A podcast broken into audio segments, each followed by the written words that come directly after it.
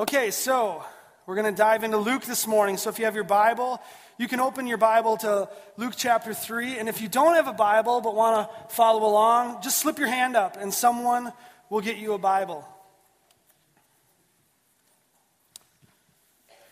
You guys excited for John the Baptist this morning? They asked me to preach because I had a beard, so they said, You can preach on John the Baptist. And I, what I'm doing right now is just filling time until other people get their Bibles. So, all right, let's stand for the reading of God's Word. Luke chapter 3. I feel like I'm really loud. Am I really loud right now? Okay, cool. I like it loud, but anyway. We're going to read verses 1 through 18. So here we go. In the 15th year of the reign of Tiberius Caesar, when Pontius Pilate was governor of Judea, Herod, tetrarch of Galilee, and his brother Philip, tetrarch of Iturea and Trachonitis, and Lysanias, tetrarch of Abilene, during the high priesthood of Annas and Caiaphas, the word of God came to John, son of Zechariah, in the wilderness. And he went into all the country around the Jordan, preaching a baptism of repentance for the forgiveness of sins. As it is written in the book of, the, of Isaiah the prophet, a voice of one calling in the wilderness, prepare a way for the Lord, make straight paths for him. Every valley shall be filled in, every mountain and hill made low. The crooked road shall become straight, and the rough ways smooth, and all people will see God's salvation.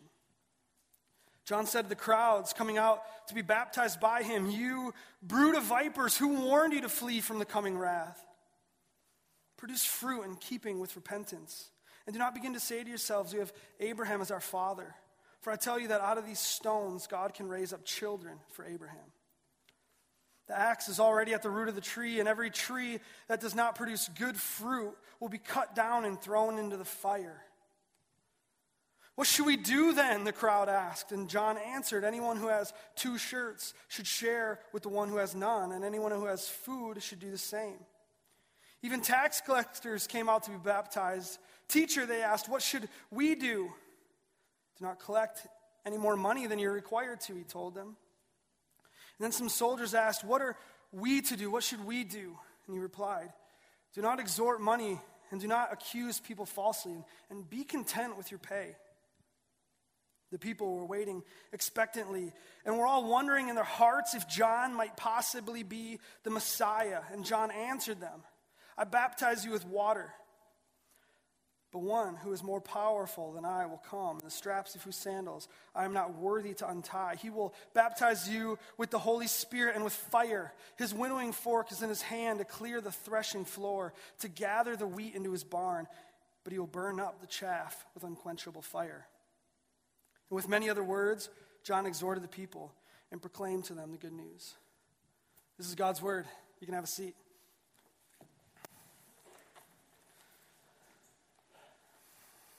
So, if you're new to Crossroads, if this is your first time here or you're visiting, uh, first of all, welcome. Second, there's something that you need to know about us. We love the Bible. Amen? In fact, our middle name is Bible. Crossroads Bible Church. And the reason that we're in love with the Bible is because we really believe that it is the Word of God. That it's truth, that it's wisdom for us, that it tells us not only who God is, it tells us who we are in light of who God is. We need that. And so we get excited on Sunday mornings when we have an opportunity to open it up and talk about it. The reason that we stand when we read God's word is because we have anticipation. Rod always says it's like a it's like a running back getting the ball and rounding the outside and he's clear to the end zone. Nobody just sits in their chair, they all stand. We're waiting for God to do something, to show us who He is through His Word. And it's one of my favorite things to do, to just sit with someone and open the Bible and read it and talk about it. And I love it because of texts like this today, because of texts like Luke 3. Where we've been so far in Luke's gospel has been spectacular. We've seen really that God's desire his desire is the same desire as it was thousands of years before when he brought people up out of Egypt. He says, I'm bringing you to the desert because I want to dwell with you. He says, I'm coming, I'm leaving my throne, and I'm coming to a virgin to be born because I want to dwell with you. still his desire today. God goes to incredible lengths in order to do this. But in Luke chapter 3, we really begin to get into the things that make us Christians Christians, right? The life, the death, the teaching, the resurrection of Jesus. We're at the cusp of all those things in Luke chapter 3. In fact, Dan will preach next week on part 2 Jesus' baptism, his commissioning. And as exciting as all that is, we still have to stop. We still have to pause. And, and we can't rush there. We have to say, what about this text? This is a text that really can't be skipped, it can't be passed over because it's fundamental to who Christ is. Without John the Baptist, as he's been called, the work of Christ would have not had a place to land. John had to set the stage for the appearing of the man, he had to make a way for the Son of Man to come. So, as eager as we all are to get to Christ, we need to just pump the brakes and dive into John a little bit. And this morning, the way I want to start is by doing something that all pastors say, and they are fully aware that no one does it. Ready? Forget everything you know about John the Baptist. It's impossible because we know the end of the story, right? But I'm being serious a little bit.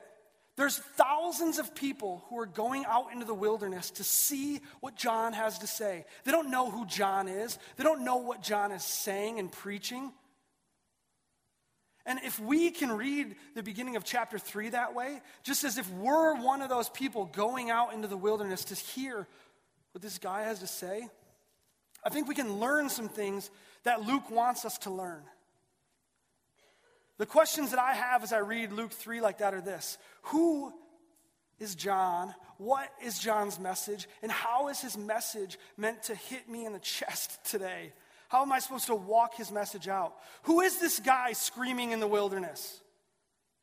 What's he saying? And what does it have to do with me? Those are the questions that we're going to be asking this morning. And so, first, who is John?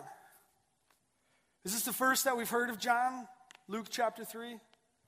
Right. So, just like Jesus, remember, Luke's or John's birth was foretold by the angel Gabriel. Remember, Gabriel comes to Zechariah, John's father, as he's offering prayers and incense in the temple.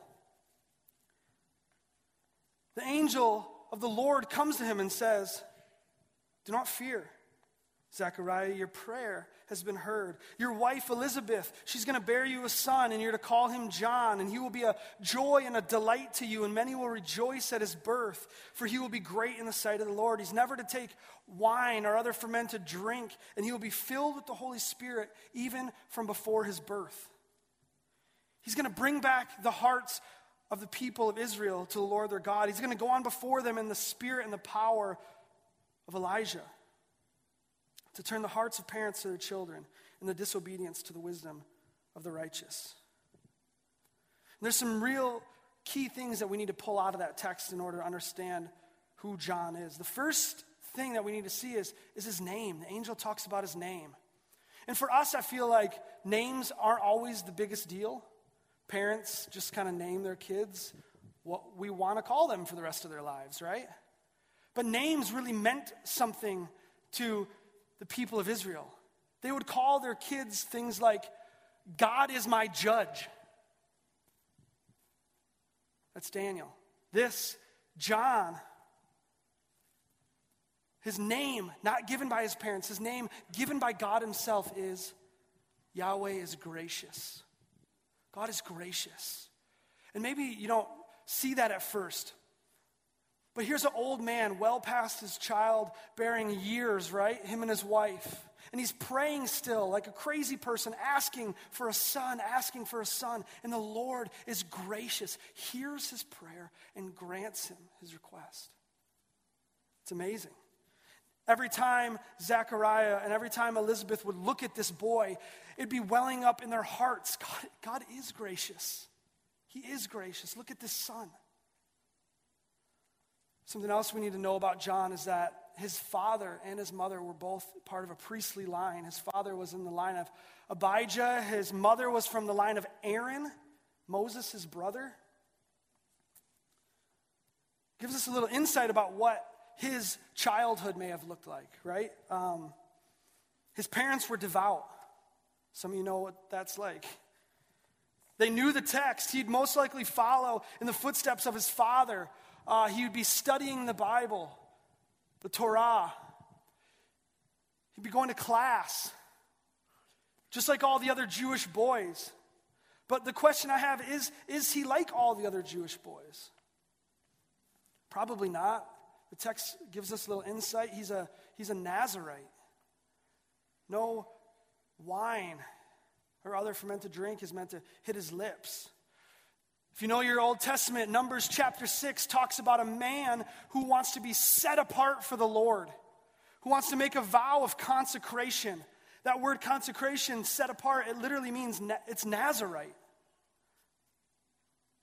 I want to be set apart for the Lord. And the Nazarite would do some things. They, would, they wouldn't cut their hair or shave their face. They wouldn't drink wine or, or other fermented drink, and they wouldn't go around anyone uh, who has died or any dead thing. And so maybe you can picture John growing up. He didn't have wine at the festivals like everyone else was or at his meals. But even just picture a six year old boy with hair down to the back of his knees. It's never been cut. People look at John and know that he's distinct. In the same way that you might remember a few months back, I got to preach on the, the priestly garments. The high priest is clothed in a way that people look at him and just say, it reminds them of God. He's set apart. That's John. He's set apart. Another thing that makes him different is that the text says that he'll be great in the eyes of the Lord. Think about that. His, his greatness will be a source of joy and gladness. And it's, it's striking because can you think of anyone else in the Bible of whom it's said he will be great in the sight of the Lord? He's great in God's eyes. As I thought about what that might mean, I, I, I, like to search the scriptures for other things that talk about maybe what God sees. What does God see? What are his eyes on?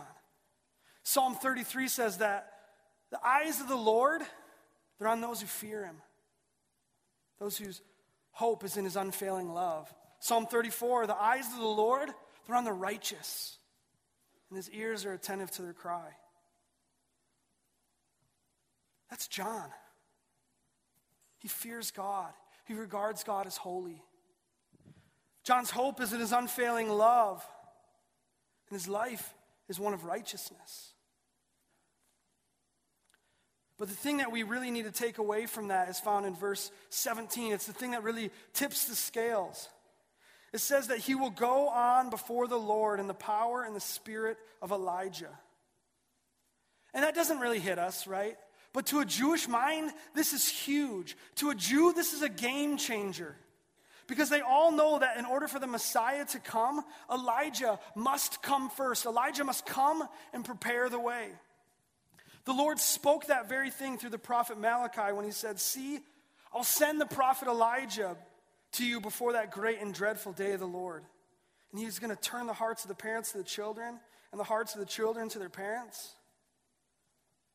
And all the people knew this text because they all knew God's promises for Messiah. They knew these messianic texts. And all the people were waiting for Elijah to come even more and more as the oppression of the Romans grew stronger each day. And what is it that this angel tells John's dad? He quotes Malachi. He says, Your son is the Elijah who's to come. Your son will be the one to prepare a way for the Lord. Your son will be the one to turn the hearts of the parents to their children and the disobedient to the wisdom of the righteous. He quotes Malachi. And these things, uh, one by one, were just surprising to me because I knew them, I've read them, but I'm not sure I ever grasped the reality of who Jesus' older cousin is. Because we don't spend a lot of time talking about John. We just kind of write him off as a, as a wingnut or something, you know? I don't ever remember hearing a sermon about John. We tend to look at the great men of the Bible Abraham, Isaac, Jacob, David, Moses. We put these guys on pedestals. But what does Jesus say about John the Baptist? Out of all of them, every man born of woman, there's no one who's greater than John. That's John. That's who we're looking at right now. And hopefully you're beginning to see why he's so important. He's what some people call a forerunner. And I'm not sure if you're familiar with what a forerunner is, but a forerunner is someone or something that precedes the development or the coming of something or someone else. I know that's not easiest thing to grasp right away. Someone or something that goes before someone or something else. This is John, full of the Holy Spirit from the time he's born, stepping onto the scene, unlike any other man or woman before him, with the power and the spirit of Elijah. God is setting in motion the thing that has been on his heart since the garden, and John is the one to give that ball a slight nudge to get it rolling. Let's jump back to chapter 3 now that we have a little bit of, of who John is. Let's look at his message. Let's look at how it comes. Again, just like Jesus, we don't really know a lot about John's childhood, how he grew up. At least with Jesus, we get a little glimpse of it when he's 12 years old. John is literally, his birth is foretold. Next time he steps on the scene, he's 30 years old. Luke's gospel starts out, or in chapter 3, with a couple verses listing some names, right? And Luke doesn't give us one name, he doesn't give us three names. Luke gives us seven names of people of importance and their roles and their districts of, of ruling, right? And remember what Neil said a few weeks ago. The reason that Luke is writing is so that the reader might have certainty of the things that he's reading. And this is a perfect example of that because this is pinpoint accuracy. There's only one or two years that all of these people would have been in those positions at the same time. And so we can have a really good idea that this is AD 30, give or take one year. And I think the thing that we should notice is that with all the status of these men, with all the pomp of these men, look who it is that the Word of God comes to. It's His way. God chooses someone who's overlooked by the world, yet someone whose heart is for him. It's John. It isn't those in positions of authority. It isn't even the high priest, the ruler of Israel. It's a homeless, shaggy, bug eating man. And the phrasing that Luke uses, he wants, to, he wants to conjure your memory about other homeless, persecuted, bug eating men of the Bible. The phrase, the word of the Lord came to, it's meant to remind you of the prophets of old, the men who have bore the burden of judgment of God in the years past Jeremiah, Jonah, Ezekiel, Elijah. And now John is joining their ranks. He has a word from God, a message from the Holy Spirit whose voice he's known and followed his whole life. Only now the tone is different, it's changed. The time has come. John has a message that's burning in God's very heart, one that needs to be communicated to his children. It should be leaving us asking, What is his message? What do you want it to be? What do I want it to be? What were these people expecting to hear when they went out to see John? I guarantee their expectations were not met in his words. They're expecting God's answer to be a ruler with a staff and a sword, to free them from their enemies, to bring Israel back into this promised land state of mind. But the message of God comes to John, and instead of swift judgment, his words are as old as sin himself. The message of God isn't something new, it's not some unheard of revelation. His earth shattering, life changing message is the same message that has graced every lip of a prophet who was before him. It's repent, turn. And I wonder do we even know what that word means? We hate that word. We cringe when we hear that word. And even if you go looking for some help at understanding what that word means, you can be left without a biblical perspective. Because sometimes as I'm studying for these Sunday mornings, um, I've started to just open up dictionaries, English dictionaries, Greek, Hebrew dictionaries, and look up these words and what do they mean? I've come to enjoy just comparing our definitions with the definitions that uh, were in the ancient world. And um, in this case, the Greek word for repent is just, I just laughed. I just couldn't believe these two definitions. And I want to see if you can pick out uh, what I saw in this. Because it in, in every way kind of tells you about our culture compared to their culture. The Greek word metanoeo. Say it with me. Metanoeo. Just kidding. Okay. Repent in Greek means to change one's way of life as a result of a complete change of thought and attitude with regard to sin and righteousness to change one's way of life as a result of a complete change of thought and attitude. The English definition of repent to feel or express sincere regret or remorse about one's wrongdoing and sin. Do you see it? The English definition of the word, the focal component of repentance is the sorrow or the contrition that a person feels because of the experience of sin, while the emphasis in the Greek is focused specifically on the total life change. Not just how we should think, not just how we ought to feel. Yes, those things, but it should affect the way that you live your life. Total life change. And I say that to my myself first this morning. Repentance is not sorrow. Repentance is not remorse. Biblical repentance is all about the change of behavior. It literally means to stop and to turn, to do a 180, to be walking in one direction. Repentance means you realize your sin, you stop walking, you turn around, and you walk away.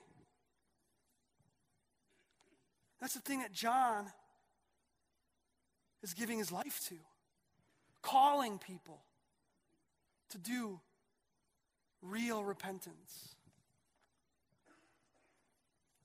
And he's been commissioned by God, he's been commissioned by the angel, and he's been commissioned by the prophet Isaiah. Look at verse 4. It's a beautiful prophecy found in Isaiah 40. And this is it, how it sounds coming right out of the Old Testament a voice of one calling, In the wilderness, prepare a way for the Lord, make straight in the desert a highway for our God. Every valley shall be raised up, every mountain and hill made low. The rough ground shall become level, the rugged places a plain, and the glory of the Lord will be revealed, and the people will see it together. John is literally a voice of one crying out in the desert.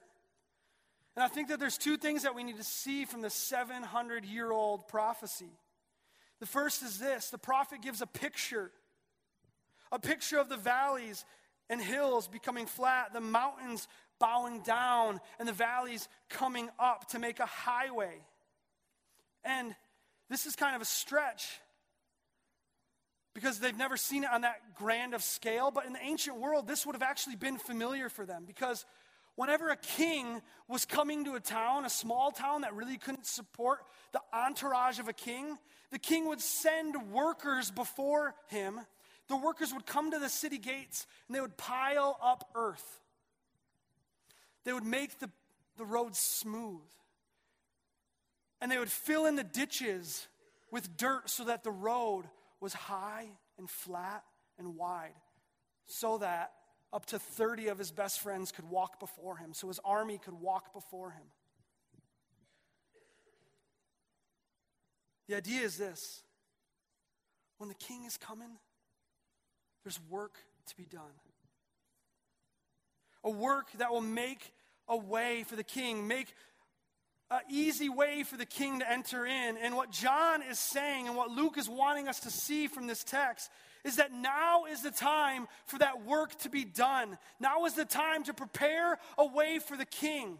Not in our streets and towns, but in our hearts and lives. He's calling the people to be baptized, to join in with Him, to be in agreement with, to be on board with making a way for this King to come and enter their hearts through acts of repentance, real life change as a result of recognizing the de- debilitating effects that sin can have in our lives. So if you don't know it this morning, you need to listen. Sin makes it hard for the king to come in. You can imagine the struggle that a mountain would introduce to a caravan of people traveling a great distance. You can imagine what it'd be like to descend hundreds of feet into a valley, to travel a mile, and then have to ascend back out of that valley. In the same way that mountains and valleys make it hard for the king to travel, in the same way that the rough roads make it a slow process, sin in your life makes it hard for the king of glory to come in. But when we turn from our sin, when we truly repent, when, when our convictions turn into real life change, our hearts become a welcoming place for that king. They become a wide highway for the King of glory to come in. The second thing that we need to notice from this text is that uh, maybe you were following along in Luke as I read it from uh, Isaiah. Maybe you noticed a word change.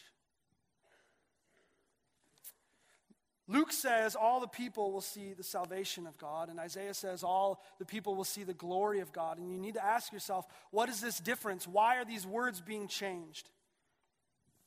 Luke wants us to see something. He wants us to see that the glory of the Lord, that all mankind will see, is the salvation of God. Do you follow that? The glory of the Lord that all mankind will see is the rescue of Yahweh, even his rescuer, Jesus. Luke even actually uses Yeshua. Jesus means salvation of God. All the world will see the salvation of God. This is John's message. It's a message of repentance, but it's, it's more than that. It's a message of gospel. It's good news to the people of God. The good news that the long awaited Messiah is on his way, he's coming. And John is using this message of repentance as a wake up call to most people. To me, for sure. What he's saying is that going through the motions isn't going to cut it anymore. You're not going to be accepted because of who your parents were. You're not going to be accepted because of who your grandparents were. Just as God rose up people from himself out of a man and a woman who are 100 years old and as good as dead, God can do it again right now. He's coming for the broken. He's coming for the small. He's coming to bring a kingdom and a government of heaven to earth. A kingdom where the appearance of man will no longer hold any sway. It's where your heart will be judged and the righteous will be exalted.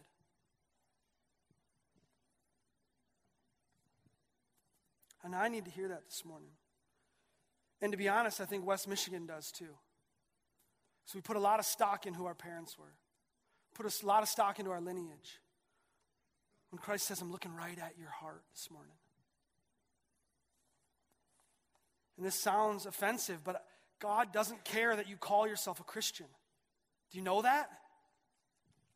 That that label doesn't mean a lot to him. He looks at children he looks at those that he loves that are found. It's not found in a label, it's found in your heart. He's still today looking past the label, right at the inmost place. John says in verse 9 that the axe is already at the root of the trees, and every tree that does not produce good fruit will be cut down and thrown into the fire. And maybe that could just be the end right there.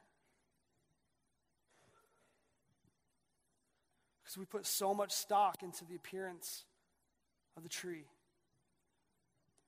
And all along we forget about the fruit, it's inconsequential.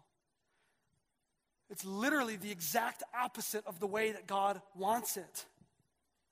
Jesus exhorts us many times in the Gospels. He says, Don't worry about what you look like. Don't worry about the things that you have. Don't worry about what other people say about you. Instead, worry about what God says about you. Worry about how Christ sees you. Worry about uh, if your life is conforming more and more each day to the pattern of this world or to the pattern of his kingdom. John's message is a lifestyle. It's a lifestyle of repentance that breeds Christ likeness, a lifestyle of saying no to sin and yes to a Savior. It's a lifestyle of humility, humbly confessing your sin and receiving something that only Jesus can give, and that's forgiveness and then walking differently because of it. And it's striking to me what that message does to the people who go out to hear him. Because when John talks, the people say, What do we do? And it's the same thing that as Peter gets filled with the Holy Spirit in the book of Acts, and he preaches that all men should believe in Jesus and repent from their sin, they're left saying, What should I do? What do we do then? And John just has some practical answers for him, doesn't he? Well, anyone who has two shirts, give one away. There's people who need the things that you're hoarding. Give it away. You got a lot of food? There's hungry people. Share it. Tax collectors, what do we do? Well, don't collect more than you're supposed to collect. Soldiers, Roman soldiers, even coming and saying, What do we do? He says the same thing. Don't take people's money from them. Be content.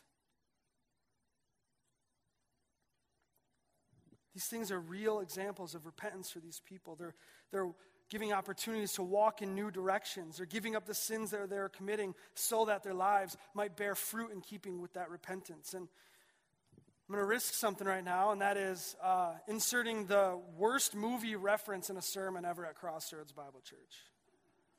Ready? Liar, Liar with Jim Carrey. Anyone? okay. Okay, so this story of John here I just can't help think of this scene from Liar Liar. Jim Carrey plays an attorney named Fletcher that is trying to win back the love of a son who he's hurt multiple times by lying to him. He tells his son that he lies for a living. And his son knows that because uh, this scene has him on his birthday. His dad said he'd be there. Candles are lit. No dad.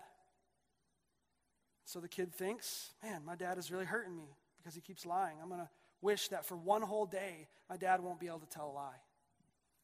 He blows the candles out. And Fletcher now uh, gets himself into some funny situations, right? The whole rest of the movie is kind of him navigating life without lying, bluntly just telling the truth to all these people. And one of my favorite scenes of the whole thing is that um, he walks, so he's just been through it, right? And he's walking into his office He's all, Jim Carrey can do what only he can do. He's all like goofy body slunched over. And, and his, he walks into the office and his secretary's on the phone. And she says, Boss, Skull's on the phone for you. He knocked over another ATM, this time at gunpoint, and he's wondering what your legal advice is. Jim Carrey walks over to the phone, no change in expression. He picks up the phone and he yells, Quit breaking the law! Novel, right? You want to stay out of jail? Quit doing things that get you put in jail. And in a less funny way, John is saying something really similar here. Don't just say you're sorry. Don't just say that you're going to change. Actually, let your life show the change that's happening inside. Has Christ bought you and redeemed you and called you his own and set you apart? Let's see it then. Show me. And I know that for a lot of you, you're in a place that I find myself in often. A place of wanting that change so bad. A place of confessing and striving so much to stay away from it, but with no results. What do you do then? Where do you Where do you turn when you're convicted? When you repent and you try so hard to walk away from the thing that has gripped you, but you can't. John has an answer for us. The text says that all these people, they're coming out to him and they're hearing him and they're wondering in their hearts is this the Messiah? Is this God's promised, anointed king? Is this him? And John says, no. They say, You look like uh, a king from the Old Testament. You look like a prophet from the Old Testament. You, you sound like him. You're calling us to turn our hearts back to God. Are you the one we've been waiting for? And John says, No, I'm not the Messiah. I'm a man, I'm a sinner like you, but one is coming after me who's greater than I am, who's much greater. His, his sandals, even, I'm not even worthy to stoop down and touch his feet. He's coming. Very soon now, you're going to see him. He's going to preach to you. He's going to preach repentance as I have. He's going to preach baptism as I have, but there's a difference. He's not going to baptize you with water, He's going to baptize you with fire, with His Holy Spirit. He's going to give you power. He's going to give you authority to stand up to the enemy's schemes and to overcome by the power of his blood. He's going to fulfill what God has spoken long ago about your heart. He says, I'm going to take out a heart of stone and I'm going to put in you a heart of flesh and I'm going to put my spirit within you. It's going to happen. John confesses that his baptism, baptism of repentance is only preparation for a baptism of real power. And there's always questions, right? I know that. There's questions about what does it mean, this baptism of the Holy Spirit? What is that? And I think a lot of these questions come up because of the way that we talk about what Jesus does in the giving of the Holy Spirit. And Jesus himself makes it very clear that God is a father who knows how to give good gifts. And that as we, as children, if we ask, if we long and yearn for his Holy Spirit, he's going to give without measure. He's going to give you the Holy Spirit. It's not just one time either. It's not the baptism of the Holy Spirit. It's a baptism of the Holy Spirit. It's a filling for each and every situation. It's a filling for every moment that you're alive. God has a plan and a strategy, a way to lead you and navigate you through life according to His Word and His Holy Spirit. John knows it because he's been living it. Comes to us in a few different ways. It comes, this baptism, it comes supernaturally. Because oftentimes you don't sense anything different. You don't feel empowered. You're not raising the dead all the time. But it's real and it comes to you really simply. Just in the same way that my daughters can ask me for something good and I want to give it to them, as we ask our Father, He gives. You can say, God, confess my sins and please, Lord, forgive me because of your Son. I, I'm found under his blood. And would you fill me with your Holy Spirit that I might walk empowered, that I might walk away from my sin, that I might walk towards you? John says this is the solution. He's going to burn off everything that isn't valuable in you. It's the solution to hurt and pain. It's the solution to broken marriages and relationships. It's the solution to the sex slavery industry. It's the solution to the refugee problem. It's the solution to sin. And John knew it. He knew that true repentance makes a way for forgiveness and that it's Jesus who brings the full restoration. His message of repentance points us right to Christ. He says, Open up, let this king may come in. Make smooth paths for him. Make a wide road that the king might come to you. And as I think about what John would say if he was here among us, if he was preaching this morning, I think it's pretty clear.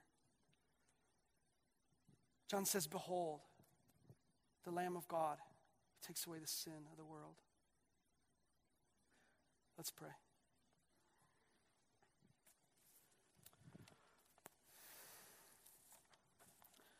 Thank you, Lord, for Jesus. Thank you for the Lamb of God to take away the sin, to shed his blood once and for all, one sacrifice for every man. Thank you so much for that.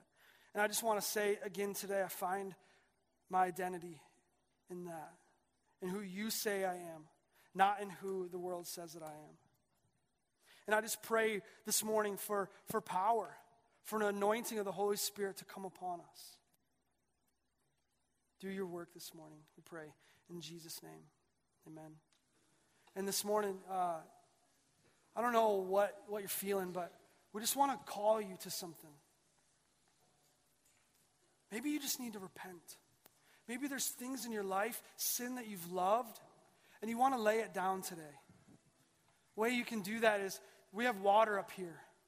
Maybe you want to join in this baptism of repentance and scoop up some water and just touch your head, touch your heart, your hands, your feet, and say, God, cleanse me from my ways of sin.